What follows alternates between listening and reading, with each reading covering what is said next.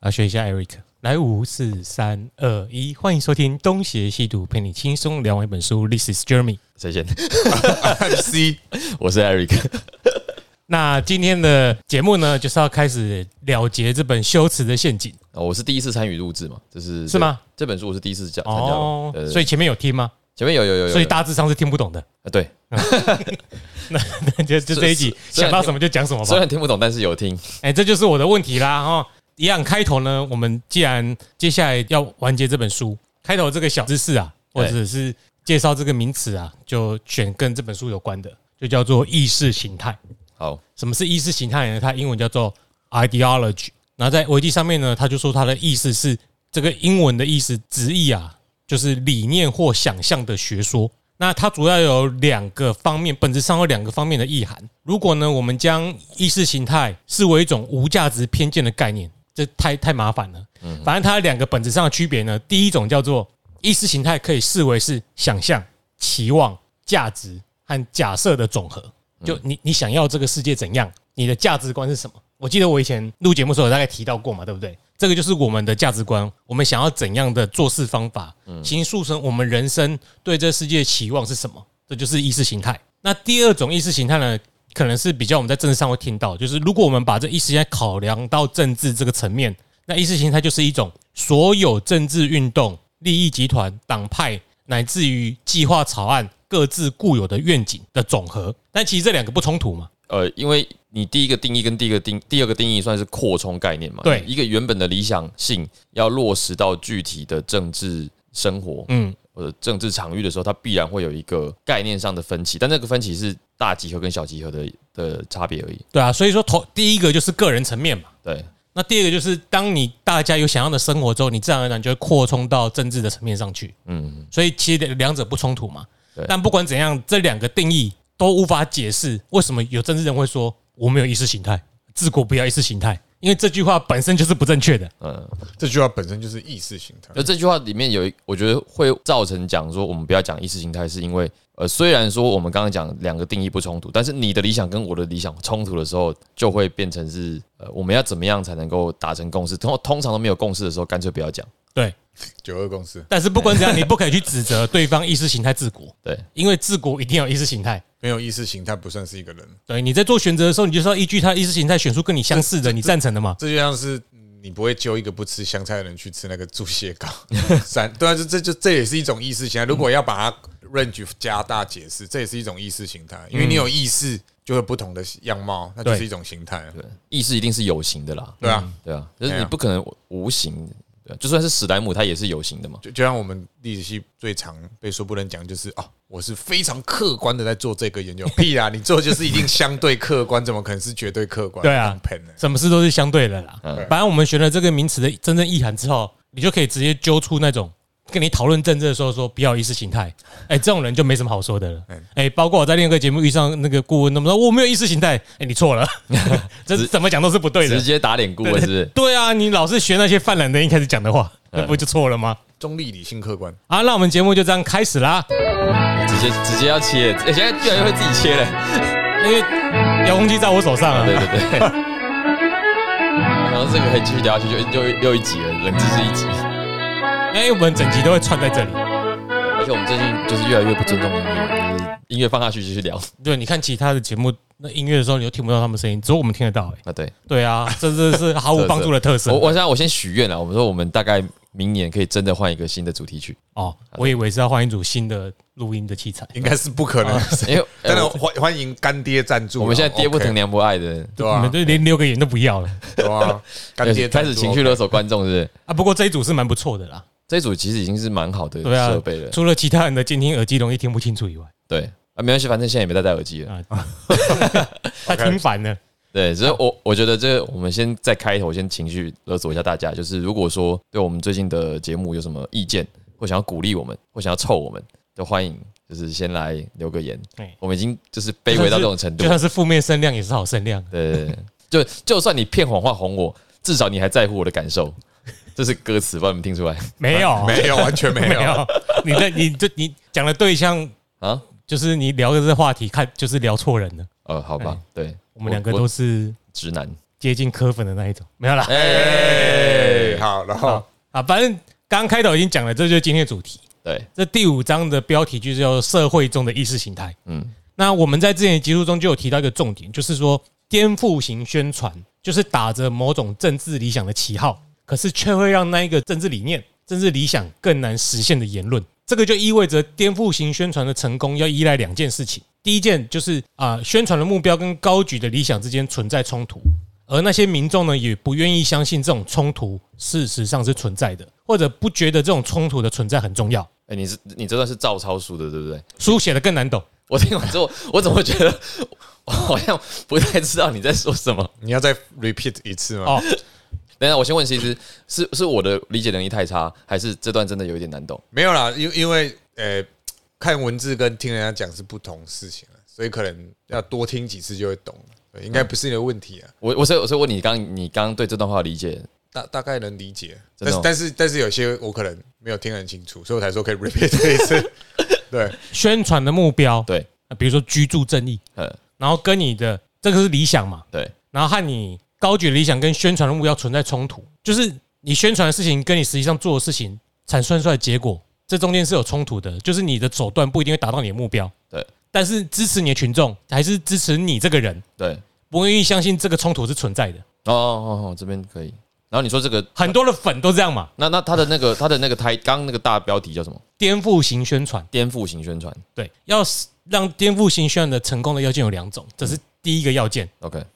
不觉得这种冲突的存在很重要，就是呃，我选择忽略它。延续刚才的那个命题，就是呃，政治人物的宣传跟他实际上作为，明明我要讲明明也是奇怪，就是哦，我举一个最近的例子，就是邱显志嘛，哎，他最近发了一篇文嘛，你你们知道吗？不知道，他就直接说，要是他在骂中央，对，简单来说，有点像在讲一些共产党的语言呐、嗯因为他说，要是中央可以课更多的地价税，这样人民就不用交所得税。那他的实现的目目标是什么？他在打一样啊，打类似炒房议题啊对，居住争议啊，对对不对？嗯哼，这是他的理想跟他的目标嘛。对，可是实际上是存在冲突的，从因为因为大家的理解是我买不起房，是因为有有钱人太多了，有钱人好有好多地，这些财团好可恶，所以只要政府能够把有土地的人课很多税，受薪阶级就不用缴所得税了。嗯，等一下这两件事情，我我我你跟建商、跟财团、跟有土地的阶级对去课税，对课多一点，我们这些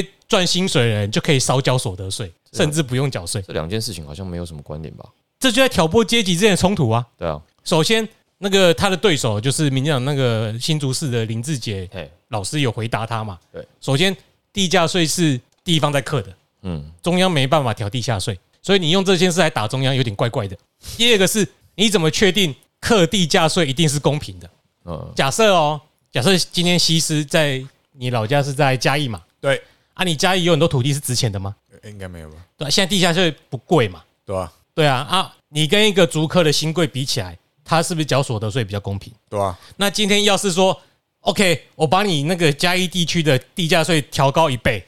然后那个让那个新竹的竹科新贵不用缴所得税，你觉得这样公平当吗？然不公平啊，不公平啊！可是邱显志就讲出了这样一个脉络，哦，就是你在做这样一个论述的时候，这种颠覆型宣传看起来很像，好像很有理想，就是好像啊，好公平哦，嗯好公平哦对啊土地多的人就、呃不知道是我的土地都在那个什么六龟啊，对啊什么呃，大概 之类的啊，大概这个二零八五年的时候，它会涨起来或，是和平区啊，对啊太安详，他后来有回应林志杰的话，就说：“哦，我当然知道这两者有不一样啊，但我想人民不会在意这么多。不是啊，哎、你是一个立法委员呢、欸而且我讲人民不会栽那么多是一种很不负责任的事情，对对你一般人这样讲就算了，你身为一个现在你就是立法委员，你怎么会发表这种言其实论？我觉得我自己的理解是说，像就是刚刚 Jeremy 讲的那段话，就是很多支持者就是脑粉了、嗯但是但是你是个脑粉嗯，或许对这社会没有太大，不要说没有太大影响，说对这社会的影响的伤或是伤害的程度不到那么高。可是如果你是一个台面上的人，政治人物、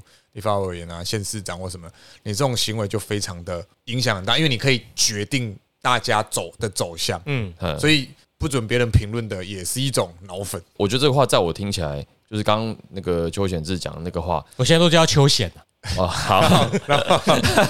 就是呃，如果他这样讲，我当下我真的也不知道他在讲什么，因为我我刚刚刚 Jeremy 这句话引述，如果你引述是正确的话，就我当下听起来我是，嗯，所以我要回什么？我是听不出来这里面，就是我没有我你没有跟我讲你没有往下分析，我就过了、欸这段话我其实我就过去了，因为我不知道你想要表达的是什么东西。但是他的受众啊，就是这个民众嘛，对，就是他的粉嘛，我时代力量支持者嘛，十粉他可以不觉得这中间有冲突啊，嗯或者知道有冲突，可是我忽略他， ，OK，这就是颠覆新宣的第一个要件。就呃，那那我这是不是可以觉得可以这样讲？就是说，它的宣传本身也会有一定的暧昧、一定的模糊，因为就是我我这样乍听，我其实听不太出来他到底想要表达什么东西。嗯，然后民众听的，反正因为我支持你，就算我听不懂，我也先支持再说。啊，反正就说对啦，中中央就是没有打防啊，嗯哼哼，对啊对，，因为他建他这个这个话的背景建立在要挑拨一定的民愤嘛，嗯对，所以这样的宣传才有办法成功嘛。嗯，而我觉得很多政治人物他讲的话都很似是而非，甚至我都在怀疑他们其实也听不懂自己在讲什么东西，我自己怀疑啊。哎，哦，对，然后可能是幕僚拿给他的，或是说他想出来就说干这是绝妙嗯啊，我们想出这种论点就妈的根本就有问题。我觉得很多其实都是这个样很子，多啊，哎呀，不然总有时候会发一些很脑的言论这样子。我觉得这个东西有互为因果的关系啦嗯。第一个是，也许有一些是真的想要刻意偷换概念；对，第二个就是他可能在这种圈子久了，就真的会认为这种言论是很正常的。对，但我们也不知道哪个是因，哪个是果。就是真的不知道，因为对啊如果照刚刚那个他照刚刚那个讲法，其实我第一时间想到的是，的确在好像在加拿大，他们的房子的维护成本什么的是相当之高的，他可能想要移那种国外的概念进来，然后制造但是没有一号可是他是德国的法学博士哦，哦，拜托那个 学历对不对？可是他是邱显志哦。啊，不然我不能嘴德国讲第二个要件啊呢，好不好？ OK 其次是某一些让人不愿意面对这些问题证据的理念，一定暗藏了某些问题，反正就是阴谋论呐啊啊，啊。这样的颠覆型宣传就可以利用这些矛盾，然后掩饰目标跟理想之间的矛盾嗯，啊。我就再丢出新的议题来，再掩盖过去就好了。哦，这个我就有点感觉对啊，对，因为我们好像就是在这样的环我境哦们，对对对对对， 对，我觉得再过再过几个月吧，等到二零二四年，已经没有人知道什么是 Me Too 了，应该我觉得真的是这样子。对吧、已经没有人记得大牙跟不会啦黑人杠上，不会了，你等到民进党再爆出来，就会再烧起来了。哦，也是啊，嘿嘿 嘿人选之人第二季还是什么？哎，总是总之在这一章当中啊，就会解释我们看到证据之后，对，却还是有人依然不愿意回心转意的原因。这一章就在讲为什么你会某一些证据就显示在眼前，你还是选择愿意支持这种人或支持这种言论。嗯，这一章就在讲这种心理的认知过程，对，啊，这个认知过程的基础就是意识形态，嗯。它还是会从很多哲学的角度去分析，因为在哲学领域中一直想要了解为什么有一些信念会让我们不愿意相信摆在眼前的证据，就是在哲学分析本来就在探讨了。哎嗯哼哼，就好像说我们之前那个反制有提到，在那个美国的地平学会啊，还是有一群人不相信地球是圆的， 为什么？证据明明就摆在眼前啦、啊对，那就是为什么这些哲学家想要思考，你你都已经这样了，那个 Carl Irvin 还是相信地球是平的，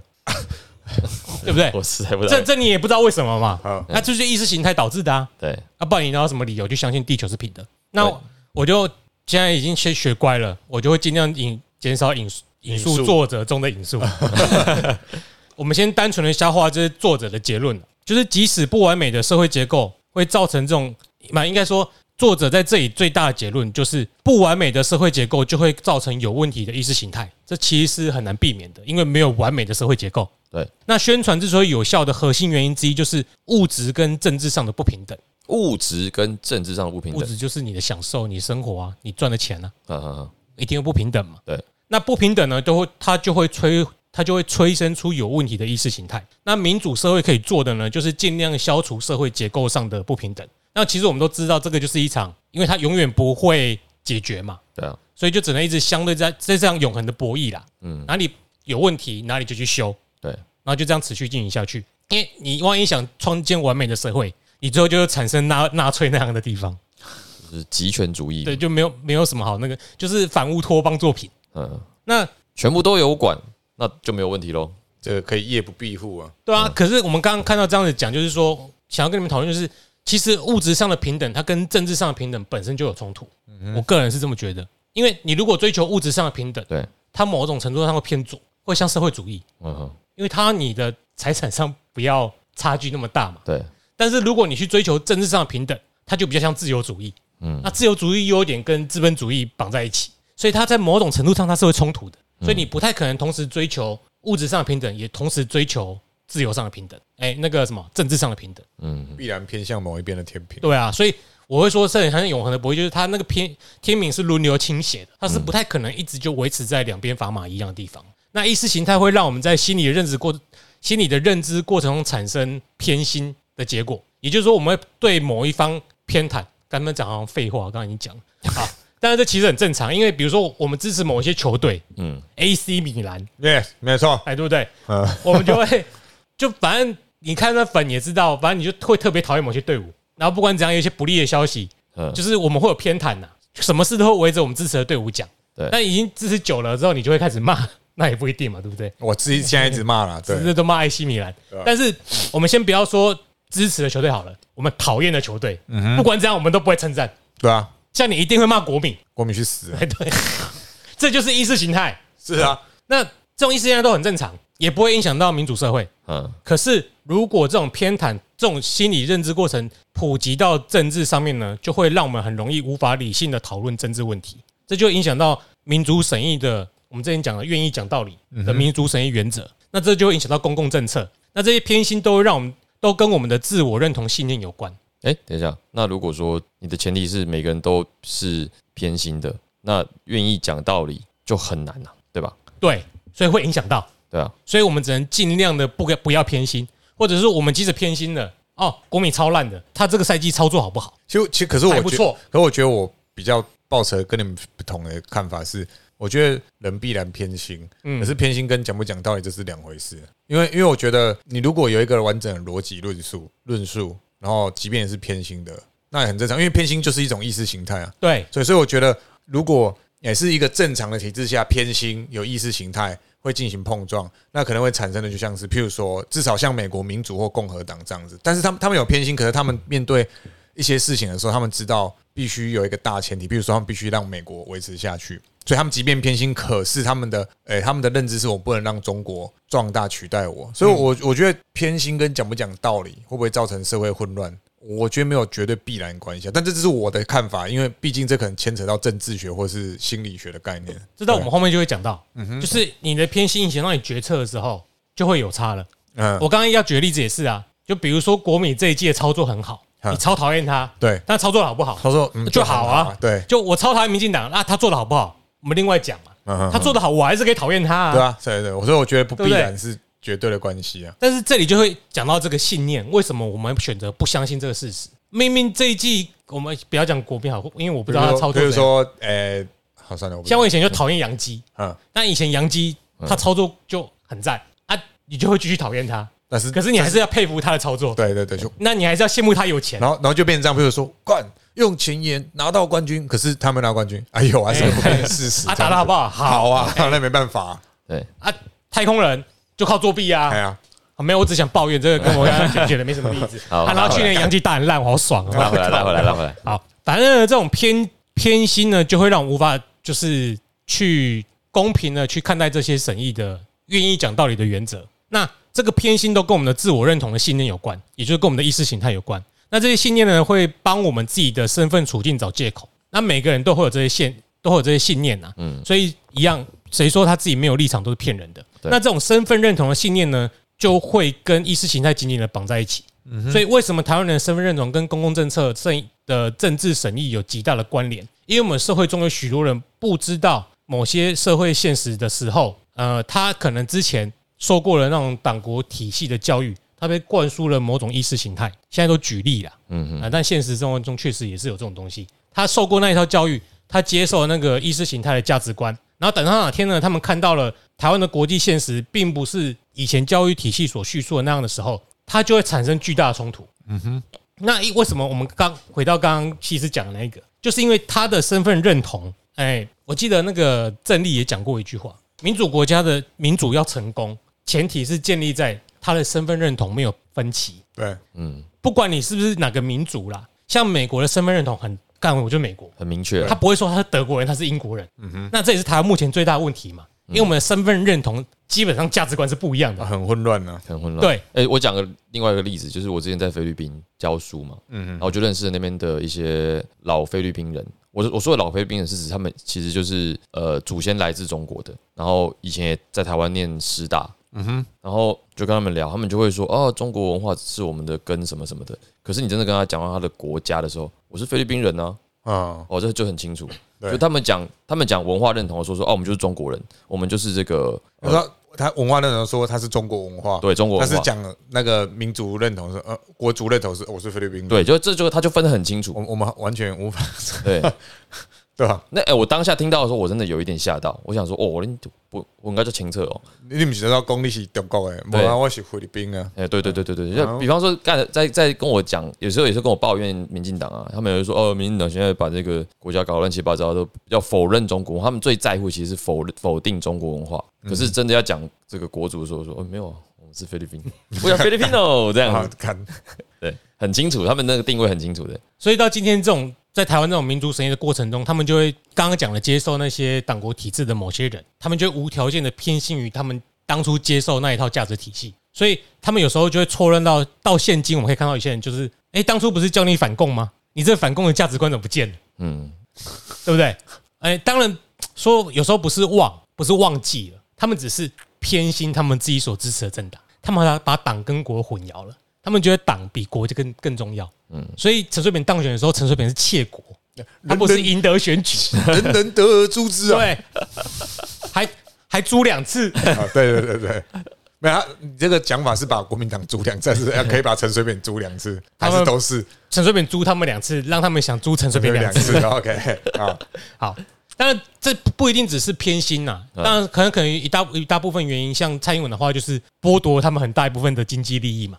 你说具体做一些事情，比如说年金改革、啊年，金改革这个啊对啊，这个这个有时候不一定我们要完全说是认知上的混乱， 现实上有时候钱被人家拿走了是很不爽的。杀你夫，啊，对挡人财路如杀人父母，对，但是我们这本书就是讲到说，这种偏心会给审议民族审议带来的麻烦，因为我们就去相信这些人就去相信那些宣传，嗯然后他会无视摆在眼前的证据。那作者他就有提到，政党认同的确可以用来欺骗人民，让人民像是球迷偏袒支持的球队那样。嗯哼，好像太空人现在那球迷这个在帮他们那个啊，我们就是拿到了、啊、对，所以世其实界我大赛冠其实军。再回到刚刚 C 是说的那个观念，我就觉得对，的确它呃不应该是混淆的，可是，在实际情况下，它又常常是混淆的。嗯，对，就是一个阴阳跟实然。所以如果就所以混淆的“淆”要念“ 小怎么了吗？”，没有啊，因为我们都会讲混我们淆，会讲混淆，对啊我刚混淆才在讲是什混淆哦么？人家会觉得你开车了。 混淆，混淆 小这样子啊，靠腰好好混淆。 那呃，所以它里面可能会有一个什么，我们以前学什么必要充分嗯，的那个充分且必要。对，所以呃，在这样的情况下，可能是一个必要条件吧，并非充分条件。我我现在是乱讲的，我说它可能只是符合其中一个，但不必然符合另外一个。我是说，那个我们刚刚在提到说一个不，哎等一下，一个是经济上的，一个是心理上的偏心。然后会影响决策，就是还他们他们之间的关系，我觉得其实每个人不一样，对对啊，好有些人是没钱了，立美就赌蓝，我只看钱投 票；啊还有一些人是心理上的认同祖国，啊是好对，，不一样嘛，赌蓝对票，啊。好啊，像我们是自由民主优先嘛，嗯，对不对？如果你想用钱也可以，但要很多。就是那个标价很高啦，对啊，对啊对啊，哎，每个人都有合适的价格。 那反正这种这种偏心很正常啦，嗯只是尽量不要让它来影响政治决策。影响政治决策，反正就会给大家都带来麻烦。那启蒙时代的那个苏格兰哲学家叫大卫休谟，他在他他自己很多的作品中就有提到，为什么会产生这些意识形态信念。他用自然科学的角度来描述宗教信仰的核心。我记得我上次有提到一点点啊，有我记得对你几乎讲一模一样的话，所以他说我们的狂热跟迷信分别来自什么？来自在我们行述关于希望跟恐惧的信念时所闯进来的事物。像迷信呢、它就是一种在情绪下的过度轻信，让我们不愿意根据反思来修正判断。而狂热跟迷信的信念都源自于激情，尤其源自于希望和恐惧，而不是理性。所以这些信念呢，都属于意识形态。除了这个个体上的心理心理缺陷呢，他还认为社会上的食物面，像是生活的习俗、嗯嗯习惯，也会让这种有问题的意识形态继续维持下去， OK，就是守护家庭伦理价值。我怎么听起来，我怎么听起来就是好像谈恋爱跟买股票也都有一样的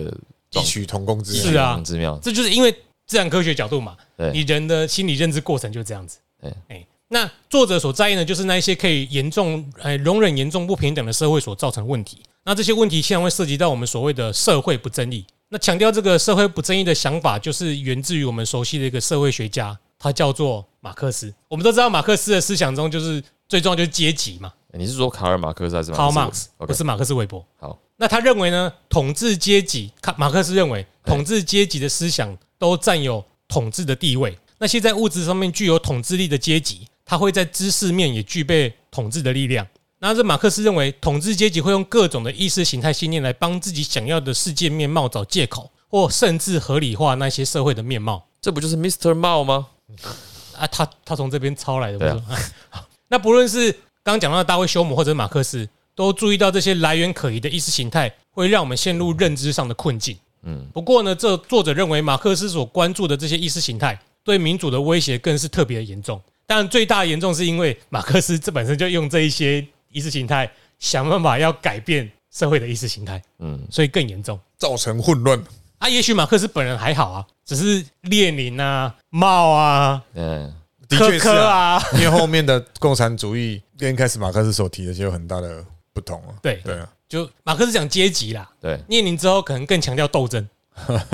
我我不我没有深读，所以只是稍微提一下，不晓得。那这本书中强调把信念当成意识形态的核心非常危险，因为意识形态信念的典型特征，同时也会是意识形态理论想要解释的特征。这个特征就是，呃，人们即使看到反例，也很难理性的修正。那如果出现有问题的意识形态呢？就是意识形态已经很麻烦了。对，但是如果这个意识形态有问题，就会带来更大的麻烦。明明证据就在我们眼前，我们却不回，我们却拒绝回心转意。那最重要的原因之一呢，是跟他们这一些有意识形态的人，他们在社会方面的经验有关系。是，就是呃，人们生活上的做法和习惯，需要保持的某些信念，它才会持续。我刚刚讲到的就是，比如说传统家庭伦理或农耕社会的生活习惯，在过去可能一两千年来都是一样的嘛，维呃一直维系他们持续这样的作息，去维持社会稳定，他们就会有某些意识形态一直在存续着，比如说什么三妻四妾，嗯。很正常，啊还有我们现在就是我们就是要男生就是要买车买房才能娶老婆对，啊，就是过年就是要生小孩，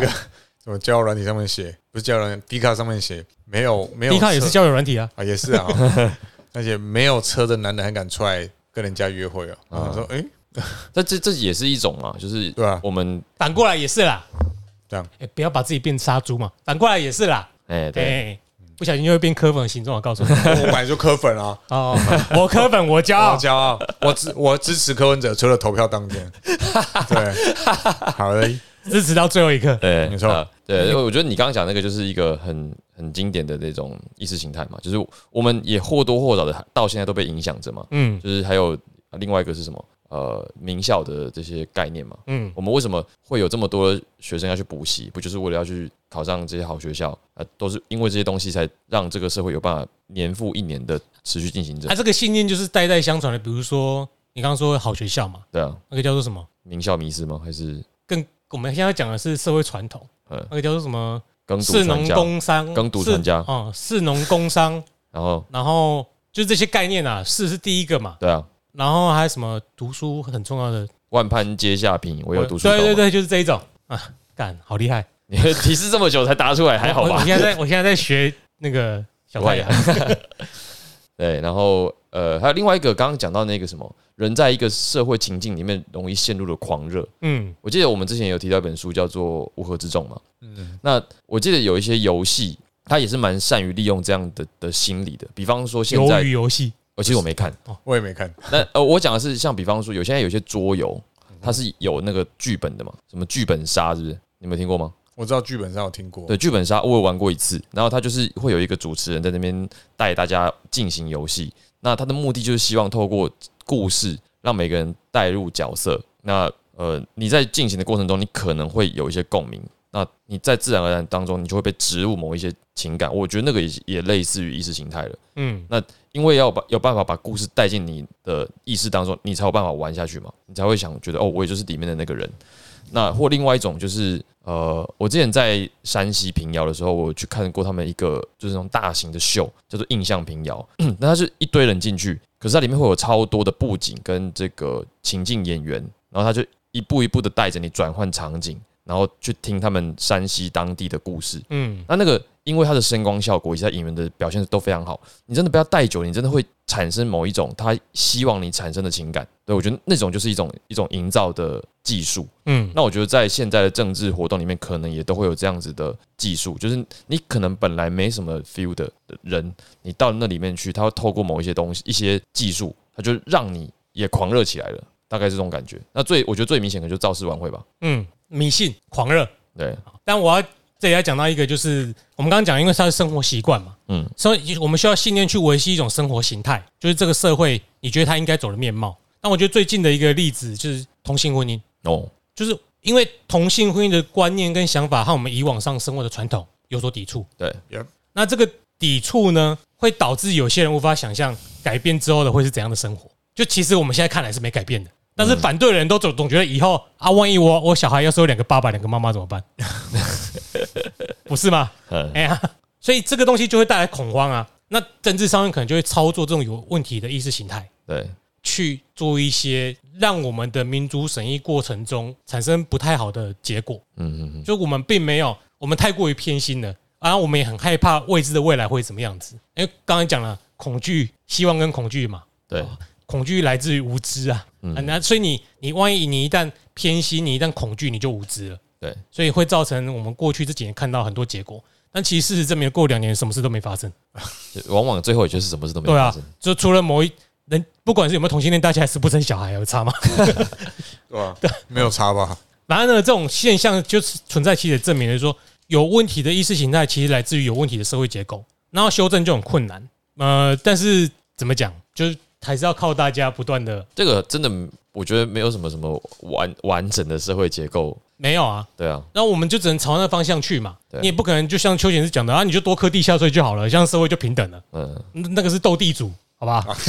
那不一样。好，那反正这个作者呢，花了很多的篇幅在整理意识形态信念是如何形成的。嗯那我们就不要因为时间的关系，就跳跳过这一些好了。但是他说，社会中的意识形态有一个很大的根源在于，其实一直一直都存在的啦。他介绍的是社会中的意识形态嘛，早在亚里士多德的著作中就提到过，就是革命的常见主要原因呢，主要有两个。第一个是当人们觉得自己和拥有更多东西的人平等，他就渴望平等，就你东西比别人家少的时候，你就想跟人家平等。嗯嗯嗯，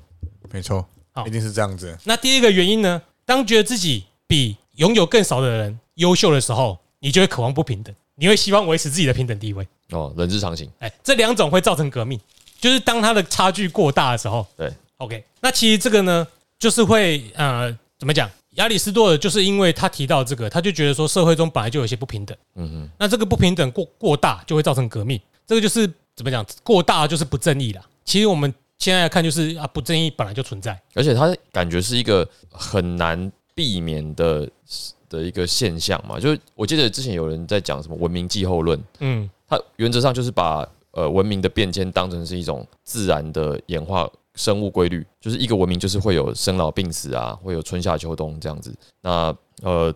感觉上不平等所造成的东西，它就是会随着一个社会的不断演变，自然而然的会到某一个极值。嗯嗯，对。那那一个你刚刚讲的一个是健全的社会，可能是发展得出某一些对抗这一些极端现象的策略了。嗯，可是，在过去的时代，包括王朝时代，往往是无法搞定这些事的，然后就搞改朝换代，就改朝换代。比然后方就说重，新分配。对，就重新分配。比方说，呃，有一些是因为制度设计的缺陷，导致皇室本身内部就是很容易产生混乱。比方说，像东汉，就是皇帝早夭嘛，然后太监掌权，或者是外戚掌权。对他，因为他内部设计本身有问题，又或者是实在是发生了呃一个时代完全无法解决的的大困难。比方说明末的时候的大饥荒，就是因为这个小兵棋，所以大家都搞不定，才才导致整个王朝崩溃。那这个没有办法，对，所以就是可能会有种种原因，但是它总是会有一个自然的呃周期周期规律。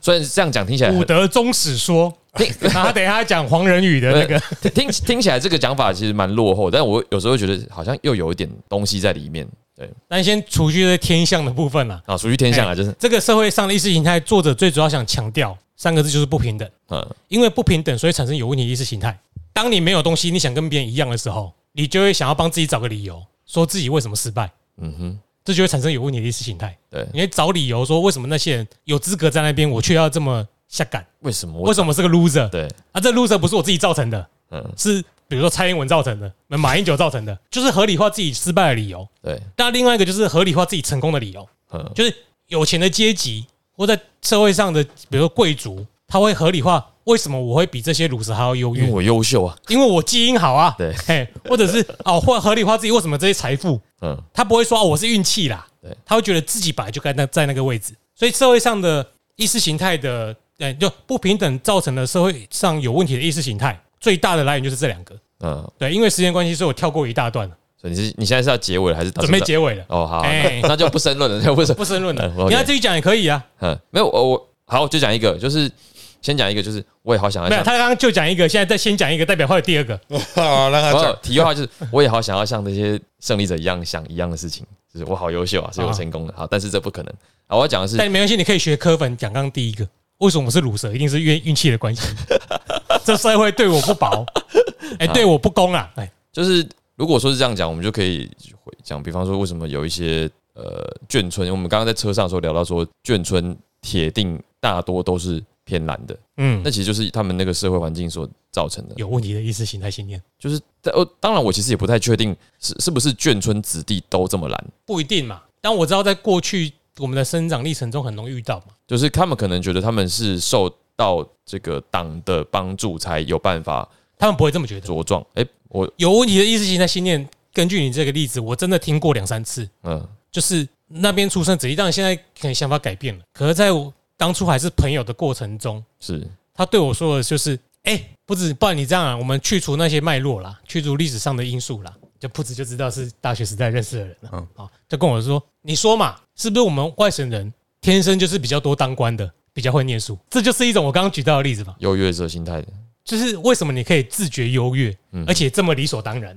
当你说去脉络的时候，就不用讨论啦。我只能会啊，对啊，你们好棒棒，那不然怎么办？我怎么觉得这样子的言论也会大量的发生在中正区啊？ 对吧？嗯你不会怀疑这种言论会出现吧？对，那就真的遇过啊。嗯当然，讲这话的人后来脑袋是改了啦，跟我们比较同温的啦。嗯，但是我只能说，这种言论并不是没有。那反过来也有啊，我们汉人也会歧视环娜啊。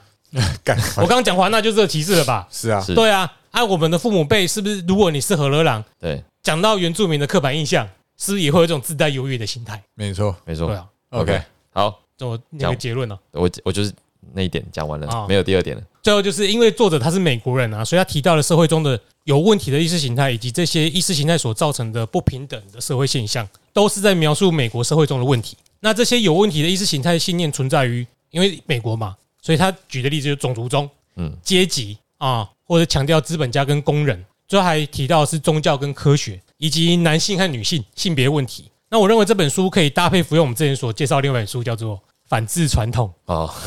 对于想了解美国社会中不平等问题的人，就会蛮有帮助的。他从不同的角度来看，嗯嗯嗯，这两个作者，他基本上我看啊，都是美国的左派知识分子。你是说反制传统跟修这辞一陷本阱？对，那虽然我们不以人废言，但是社会问题本来就应该从不同的观点和立场来看待，所以它不是绝对的。那我个人认为，至少他们的观点理性，而且方法客观，所以值得参考。以本书而言，它的分析方式也可以拿来检视台湾社会中的意识形态信念。嗯嗯，像我们刚举的例子，就是直接拿台湾社会来举的，我们不讲拿美国的例子了。所以你读本书的时候，你看到的都是美国例子，我们刚讲的都没 有。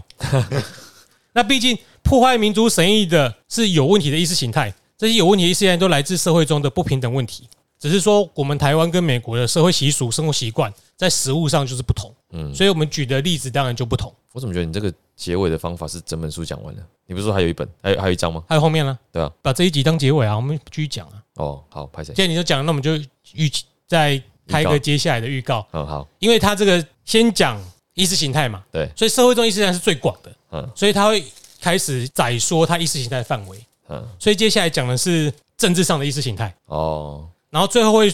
聚拢到聚焦到他自己觉得最严重的意识形态，就是可以说是他认为美国社会中意识形态最有问题的根源呐、啊。哦，OK，那那意识形态根源就是我看一下叫什么？哎、精英的意识形态。所以他觉得，所以我说他左派，哦，OK，所以他最后检讨的是精英的意识形态，也就是说我们刚刚前面讲到的有钱人为什么自认为优越，嗯那当然是他的方法。可是你用的方法，你一样可以拿来检讨另外一遍。啊，OK，对，好，就这样吧。那怎么做结尾呢？试一试讲啊，就不要再说自己没有意识形态了，真的，我听太多人讲这种话一了，言以蔽之 啊。对啊嘿这哦不要再尤其科本都没有意识形态了啦。他我们只知道超我科脱，啊本，我骄傲，阿贝万岁，他超脱世间一切啊，超凡入圣啊，超越时跟时间跟空间的限制。就超越凡人啊，进入圣文的世界啊，这时候超凡入圣。啊，什么答案都有，就叫量子阿贝。 OK，今天这集就到这里啦 This is Jeremy，呃， ，IMC。我是 Eric，好不习惯当第三个。不然你等下当第一个。呃所以，所以这一本就这样。对啊，刚不是在问他说他的 Matty 不是，你不是说就把这个当成结尾，还是我结那这一集的结尾，哦，我想说是这整本书的结尾。不要再滑了。不不不，我是听成这整本书的没结玩尾。没关系啊。啊